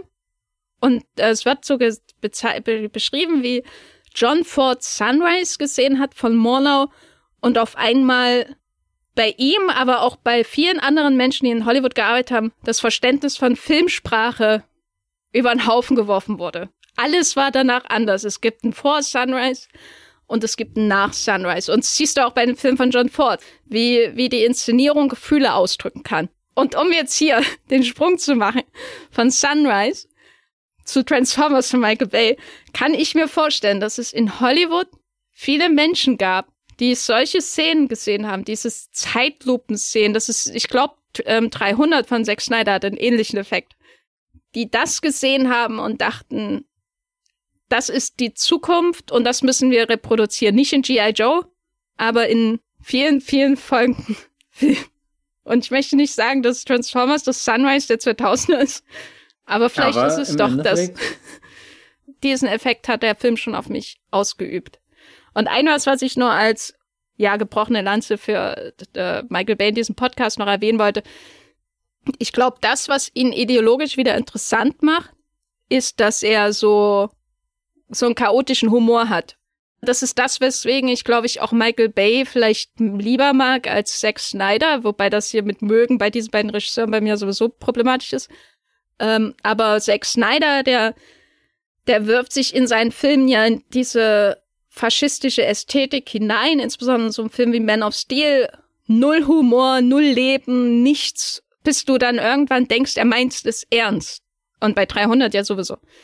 Und bei, bei äh, Michael Bay würde ich sagen, er nimmt so den Militarismus in seine Bildästhetik auf. Hat er ja schon im Grunde in äh, Armageddon auch gemacht. Aber er hat immer diesen anarchischen Humor und diesen, dieses Grundgefühl, dass er Außenseiter zum Beispiel mag oder so Menschen, die nicht in die Norm hineinpassen, was ähm, er dann natürlich in Pain and Gain ganz besonders auslebt, was ihn dann doch für mich wieder erträglich macht. Also ich glaube, Zack Snyder interessiert sich doch einen Scheiß für Außenseiter. Der interessiert sich doch nur für Übermenschen. Und selbst die Außenseiter bei seinen Filmen sind Übermenschen, also. Also ich muss gestehen, eine der Entdeckungen der letzten Jahre ist für mich schon Snyder als empathischer Filmemacher auch irgendwo. was sich natürlich immer ein bisschen an seinen, seinen Bildern schneidet. Ich musste auf alle Fälle auch an Pain and Gain gestern denken, über den hatten wir hier im Podcast ausführlich gesprochen und auch irgendwie dieses Verhältnis, was, was Bates zu seinen, seinen Helden, Heldinnen aufbaut, äh, irgendwie seine Amerika-Hassliebe, wo du nie sicher bist, ist das gerade pure Verachtung, die er empfindet oder, oder steckt da doch irgendwas ganz Aufrichtiges drinne. Ich finde, im, im Umgang damit ist die John Floyd-Figur eigentlich schon mega unterhaltsam, gerade auch was diesen von dir angesprochenen Humor angeht. Ich liebe diese Szene, wo, wo Freud so mitten im Machen ist und hier, klar, ich bin der Secretary und das und das, ich habe Ahnung davon und dann kriegt er doch irgend so einen Vorgesetzten von Sektor 7, marschiert dann einfach rein in einer Szene mit einem Koffer und Sonnenbrille und hallo, ich bin noch wichtiger als du. Ja, ja, setz dich mal da hinten hin. Und dann muss, äh, kommt erst so ein Computer-Shutdown und dann merkt schon Freud, okay, vielleicht sollte ich auf ihn hören. Und ich weiß nicht, das ist so eine sehr, äh, Szene, die auf ganz vielen Ebenen irgendwie so unterbewusst, so, so fast schon so, so voller Groll ist mit, so läuft's halt wirklich. Und, und deswegen zelebrieren wir das in, in, in einem eher komikhaften Setup. Aber der Kern dahinter, den könntest du auch in Spotlight oder einem anderen Drama finden, wo, wo sich sehr seriös mit ähm, Machtstrukturen und äh, Hierarchien und Institutionen und so weiter auseinandergesetzt äh, wird. Das, das finde ich irgendwie witzig, dass, dass diese, also eigentlich ist die Freud-Figur drinne, dass du sie unausstehlich findest, weil der, ja, weiß nicht, halt für, für so die, die, die Chefetage steht, die die Ergebnisse sehen will, aber nichts zulässt, was, was diese zutage äh, bringen würde, bis in dem Moment, wo, wo halt irgendwas passiert, was er nicht kontrolliert und dann diese Einsicht später bekommt. Also eigentlich eine ganz unausstehliche Figur, aber halt sehr gut gerahmt von Szenen, mit denen er auch sichtlich überfordert ist, die sonst nämlich nicht so in seinem Feld ähm, stattfinden. Auch gerade so, wo er dann in den Raum kommt und dann hier diese, diese eine Nachwuchsanalystin dann doch so ihr befehlt und, und du bist meine Assistentin. Ach ja, und wer ist der andere da im Raum? Und dann sie einfach so, äh, das ist äh, mein Assistent. Und er dann, ja, dann kommen sie auch mit. Und er versucht diesen Satz so zu sagen, wie als hätte der irgendwie Gewicht, als hätte der Autorität, als wäre der auf so einer richtig überlegten Basis getroffen, diese Entscheidung, ihn jetzt da auch noch mit ins Boot zu holen. Aber eigentlich ist es so, so einfach nur das, das völlige, oh Gott, äh, die Scheiße brennt, ich muss irgendwas machen, wir müssen hier irgendwie vorwärts kommen, diese konventionelle Methode ist jetzt der einzige Weg, wo vielleicht irgendwas möglich ist. Nichts davon ist erprobt. Meine ganze Welt bricht hier auseinander. Alles, wofür ich stehe, ist komplett wertlos. Wir werden von Aliens angegriffen. Aber diesen Satz, den will ich jetzt noch schön mit meiner Autorität aussagen. Und äh, keine Ahnung, das ist, das ist so ein Moment, da, da grinst ich immer wie ein Depp in mich rein und denke mir, das kann doch gar nicht beabsichtigt sein, so gut wie es ist. Aber andersrum wahrscheinlich wieder deswegen ganz gut beabsichtigt. Glaubst du, dass die Leute Transformers gesehen haben in Hollywood und gedacht haben, das müssen wir auch machen. Siehst du Spuren von Transformers? Ich meine, über ein paar haben wir ja schon gesprochen, aber insbesondere so was die Effektearbeit angeht, dann später im Kino. Was hat Hollywood, möchte ich damit sagen, aus Transformers gelernt? Also ich glaube, dass schon sehr viele aufmerksam diese Transformers-Filme geschaut haben, auch weil der erste ja schon definitiv ein äh, bemerkenswerter Kassenerfolg war. Ist ja jetzt nicht so, dass äh, Michael Bay irgendwie einen Actionfilm gedreht hat, den wir jetzt x Jahre später wiederentdecken, sondern da war ja auch ziemlich schnell klar, wir brauchen eine Fortsetzung davon und dann gucken wir mal, was für Elemente wir in andere Franchises mit einnehmen können und was ja Marvel gerade ganz äh, aktiv macht es ja auch dieses ständige Verwandeln von Kostümen. Also das war im ersten Iron Man Film noch nicht so, der 2008, also ein Jahr nach dem ersten Transformers kam. Da hast du ja schon noch recht plastisch vor dir diese Rüstung aus Metall. Da kannst du dran klopfen, da kannst du mit dem Hammer draufhauen, kannst du vielleicht sogar eine Delle reinhauen. Während wenn du jetzt diese ganzen Superhelden anschaust, die haben ja alle auch so Nanotech. Anzüge, was irgendwie klar innerhalb des Universums erklärt werden kann mit, das machen diese Superhelden jetzt auch schon eine Zeit und die entwickeln sich weiter und Tony Stark ist ja auch nicht untalentiert und bla bla bla. Aber ich glaube, so die, die Grundlage ist, dass Transformers einfach gezeigt hat, also so, du kannst dieses Auto innerhalb von einem Bruchteil einer Sekunde in diesen riesen Roboter verwandeln. Warum sollte Ant-Man nicht per Knopfdruck äh, auch einen, einen Anzug bekommen, der komplett um seinen, seinen Körper umfasst? Und du siehst ehrlich gesagt nicht mal, woher kommt der Anzug? Kommt er aus seinem Rücken raus? Hat er irgendwie eine Kette umhängen? Ist da ein Gürtel oder irgendwas? Ist da ein Stecker, den er am Ohr hat, also klar, es gibt diese Devices, die eingeführt werden, aber eigentlich sind sie so, so unscheinbar und unrelevant und wir haben es einfach akzeptiert, dass sich von jetzt auf nachher das ganze Bild in einem Blockbuster verändern kann. Dass unser Held und das Gesicht, was wir von Paul Rudd, und Paul Rudd hat ja jetzt kein austauschbares Gesicht, das ist ja schon ein, ein sehr geprägtes Paul Rudd-Gesicht, dass das mit einem Fingerschnipp verschwinden kann und wir dann äh, diese Ant-Man-Rüstung vor uns haben. Das würde ich definitiv in, äh, aus diesen, diesen ständigen Transformers, Transformationen herausziehen. Und ich meine, du hast auch schon gesagt, diese, diese Schlachtenpalette, die sich auftut. Ich meine, die jetzt auch Transformers nicht zum ersten Mal erfunden hat. Wir haben ja auch schon über andere Filme hier geredet, die, die diese überbordenden Finale haben, zurück zu äh, hier den Herr der Ringe-Film, den, den Star Wars-Film in Teilen. Vielleicht auch einfach das Gefühl dafür, dass dein Blockbuster gigantisch groß sein muss und kann. Oder ich ähm, so gerade nach so Filmen wie Battle Los Angeles oder so, die dann auch gigantische Alien-Invasionen gezeigt haben mit äh, Militärcharakter oder sowas wie Battleship von Peter Berg nach Operation Kingdom, bevor er angefangen hat mit Mark Wahlberg richtig interessante Filme zu drehen, was eigentlich völlig absurd ist, weil Mark Wahlberg gleichzeitig die Transformers-Reihe zugrunde gerichtet hat mit seiner Beteiligung. Aber das, das hat er absichtlich gemacht. Einfach. Ja, die, die zwei Seiten einer Medaille. Mark Wahlberg wollte eigentlich Deepwater Horizon 2 pushen und dachte sich, naja, wenn The Last Night floppt, kriege ich da vielleicht eine Fortsetzung dafür. Ich glaube, man kann schon schon, ähm, dass dass dieser Transformers eingeschlagen ist wie die Autobots auf der Erde und nie wieder verschwunden ist, sondern im Gegenteil, Transformers stand am Ende seiner Box-Office-Auswertung da und sagte an alle zukünftigen Blockbuster, die da noch kommen mögen, ich bin Michael Bay und ich fordere euch auf, schaut mich an und äh, nehmt alles mit, was ihr von mir kriegen könnt.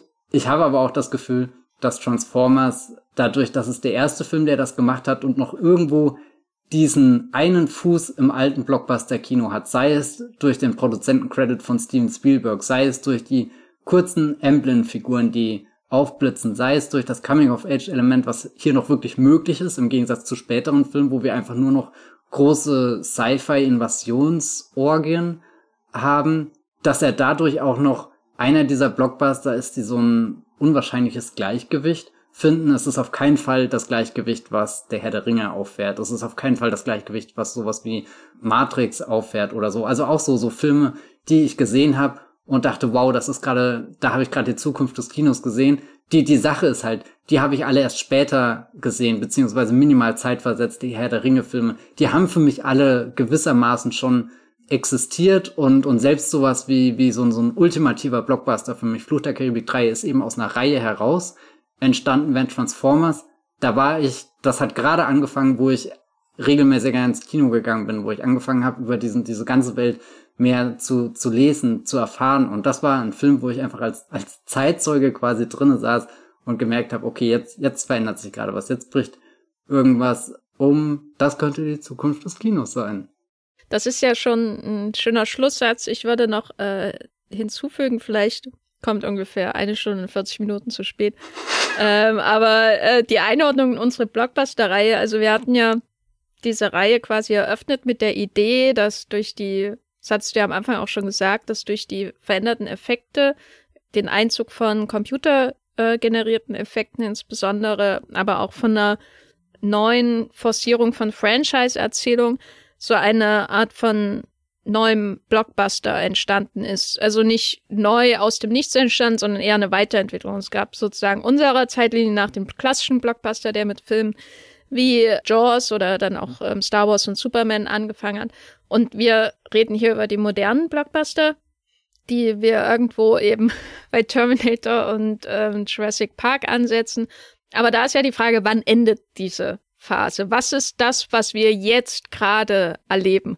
Und ich glaube, seit Beginn der Reihe tease ich, dass wir keinen Namen dafür haben. Vielleicht haben wir beim letzten Teil der Reihe einen Namen dafür, weil ich würde auf jeden Fall sagen, vorher wäre ich noch unsicher gewesen, aber nachdem ich Transformers nochmal geschaut habe, würde ich auf jeden Fall sagen, dass wir jetzt uns schon in einer Phase befinden, 2007, wo Transformers quasi nicht mal mehr ein Brücke ist, finde ich, sondern schon der erste Film oder einer der ersten Filme einer neuen Ära.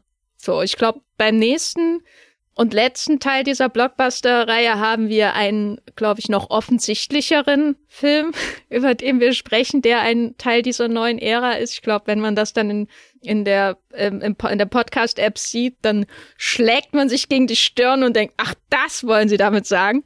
Ähm, aber ich glaube, Transformers, ähm, so rein von, von der Effektearbeit und von der ich glaube schon Veränderung der Spektakelerzählung, die hier stattfindet. Diese Idee, dass das Spektakel computergesteuerte ja auch, wobei ähm, Bay wirklich grandios darin ist, Computereffekte in real, also in Spezialeffekte sozusagen einzubetten. Ähm, also vor Ort entstandene Effekte und nachträglich eingefügte visuelle Effekte gehen ja ja so eine wunderbare Verbindung ein, egal wie mich das Finale stört. ähm, das ist wirklich bewundernswert in Transformers, was da passiert. Aber so diese Idee, dass man auch mit Computereffekten irgendwann einfach nur noch erschlagen werden soll. Und entweder ist man wie Matthias und frisst es rein in sich wie die Donuts von Homer Simpson in der Hölle oder man ist wie ich und denkt, ich würde gern lieber schlafen.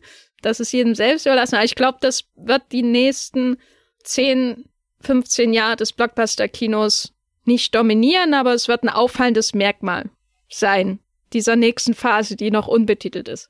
Und ich finde trotzdem, und da muss ich Michael Bay auch loben, obwohl ich diesen Film teilweise unerträglich finde, trotzdem habe ich das Gefühl, wenn ich jetzt zurückblicke auf das, was danach kam, abgesehen von Avatar, Life of Pi, ähm, abgesehen von einer Handvoll Filmen, würde ich sagen, dass das Transformers wirkt, als hätte er auch heute entstehen können.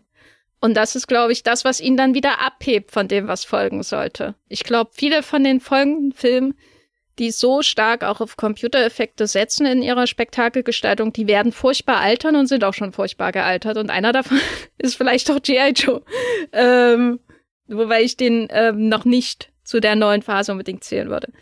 Ähm, aber Marvel-Filme zum Beispiel, also also ich würde mir trotz allem lieber tausendmal lieber dieses Ende von Transformers wahrscheinlich anschauen als diese, diese finale Schlacht in Avengers. Obwohl die, glaube ich, seelenverwandt sind, diese beiden Finals.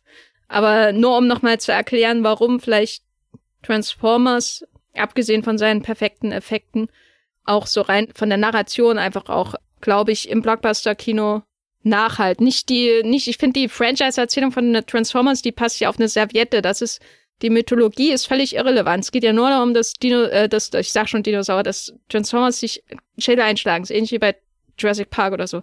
Aber narrativ, was im dritten Akt von Transformers passiert, hat enorm viel Nachahmer gefunden. Und das kann ich nicht verstehen. Aber andererseits ist das Fazit von mir ja auch, dass Michael Bay der Murnau seiner Zeit ist. Insofern, whatever. Ne? Michael und Murnau, die zwei Brüder im Geiste.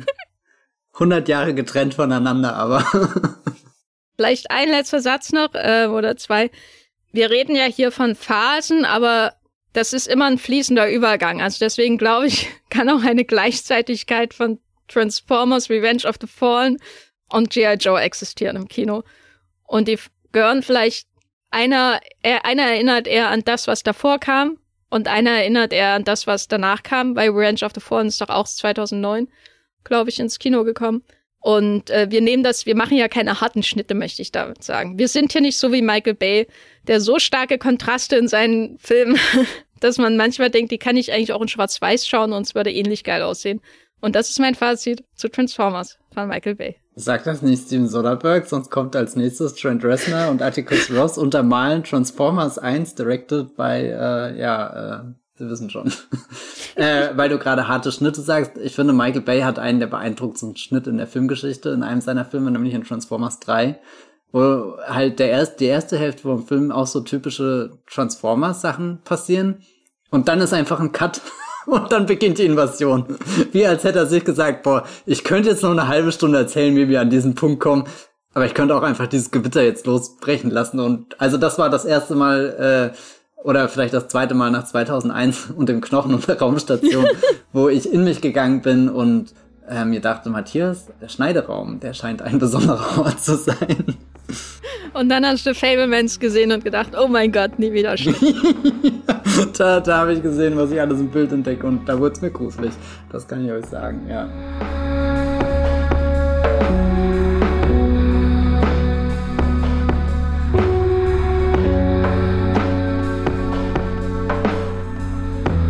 So, da haben wir diesen vorletzten Teil unserer Blockbuster-Reihe auch geschafft. Ich äh, verrate natürlich nicht, was der letzte Teil äh, wird. Der wird eure Minds so blauen, da könnt ihr nicht mehr danach Podcasts hören. Matthias, ich finde es eigentlich du? witzig, dass du es so hochhypst und wenn ich ganz ehrlich bin, mir fallen mindestens zwei Filme ein, die das erfüllen könnten. Also ich finde es gar nicht so eindeutig, ehrlich gesagt. Ja, ich habe auch ähm, den dunklen Verdacht, dass ich den Film schon mal erwähnt habe und dass wir, dass ich schon mal gesagt habe, wir werden über diesen Film reden. ich unterminiere hier komplett meine Dramaturgie im Podcast. Aber Matthias, wo bist du im Internet zu finden, wenn du Screenshots von Transformers mit der Welt teilst? Äh, das mache ich auf Twitter als at Bibelbrox mit ähm, drei E oder einfach Matthias Hopf könnt ihr suchen und mich finden. Oder ihr lest auf meinem Blog das Filmfilter. Wenn ich schreiben würde, würde ich eine Abhandlung schreiben, warum der erste Transformers-Film so toll ist. Aber das habe ich im Endeffekt hier in diesem Podcast getan. Oder ihr lest auf Movieplot Texte von mir, wo ich vielleicht dieses Jahr mal über einen neuen Transformers schreiben werde. Da kommt ja auch Teil, je nachdem wie man es zählt, Teil 6 oder 7 ins Kino. Leider nur noch produziert von Michael Bay, aber mit dem Hauptdarsteller aus In the Heights, was auf eine spontane Musical-Nummer hoffen lässt. Genau. Und weil er sehr negativ äh, weggekommen ist hier im Podcast Der Eiffelturm, drei Filmempfehlungen für euch. Einmal auch ein sehr früher Blockbuster, der eigentlich auch eher so Wegbereiter der G.I. Joe-Ära ist und, und in dieses, weiß nicht, sehr, sehr komische Kino rein gehört Van Helsing. Da gibt's mindestens drei Sekunden, wo man sieht, wie der Eiffelturm gebaut ist. Falls ihr euch fragt, wird Moment, wie wurde der denn gebaut? Äh, empfehle ich sehr die romantische Liebesgeschichte äh, romantische Liebesgeschichte, einfach die Liebesgeschichte. Eiffel in Love mit Emma McKay, da merkt man nicht nur, dass, dass äh, äh, die Liebe sehr viel Arbeit erfordert, sondern auch der Bau des Eiffelturms. Und der dritte Film ist John Wick 4. Da fällt er irgendwo im Hintergrund rum und das ist in erster Linie hauptsächlich ein geiler Actionfilm. Ja. John Wick 4 kommt diese Woche ins Kino. Könnt ihr den schon mal schauen. Ähm, was Eiffelturm angeht, kann ich die dritte Staffel von Emily in Paris bei Netflix oh, ja. empfehlen, wo es ähm, mindestens eine größere Sequenz auf dem Eiffelturm gibt, wo Emily ein unglaubliches Ensemble, ich kann es gar nicht Kleid nennen, ein Ensemble von Fashion trägt, das aussieht, als wäre es nur dazu geschaffen, um zu zeigen, dass Computer sowas niemals reproduzieren könnten, geschweige denn KIs. Also schaut Emily in Paris, eine wirklich äh, sehr unterhaltsame Serie, wo man ständig mit dem Finger drauf zeigt und denkt, was hat die denn für eine Handtasche? ähm, das ist meine Hauptreaktion, wenn ich die Serie schaue. Das macht sehr viel Spaß. Und davon abgesehen bin ich auch bei Movieplot unterwegs. Da habe ich ähm, viel zu viel über der Schwarm geschrieben, eine Serie, die ich nicht mochte. Aber ich habe einen sehr unterhaltsamen Podcast aufgenommen bei Streamgestöber mit äh, meiner Kollegin Esther über der Schwarm, wo ich meine ganzen, meinen ganzen Frust loswerden konnte über diese teuerste oder eine der teuersten deutschen Serien aller Zeiten. Und dann findet ihr mich bei Twitter als Gaffelein oder Jenny Ecke. Und bei Letterbox könnt ihr sehen, gerade wie ich meine Anatol Litwak Retro pausiere, um meine John Ford Film nachzuholen. Aber keine Angst, äh, meine Anatol Litwak Retro geht auch noch weiter. Ich weiß, das bewegt die Welt, deswegen muss ich hier nochmal ähm, alle beruhigen. Vielen Dank fürs Zuhören und bis zum nächsten Mal. Tschüss. Ciao.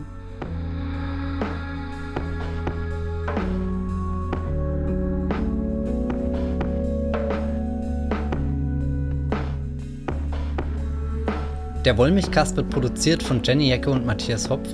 Unser Intro und Outro stammt aus dem Song Slam Canto von Kai Engel. Ihr könnt unseren Podcast bei allen gängigen Apps abonnieren und wir freuen uns über Kommentare und Bewertungen auf iTunes.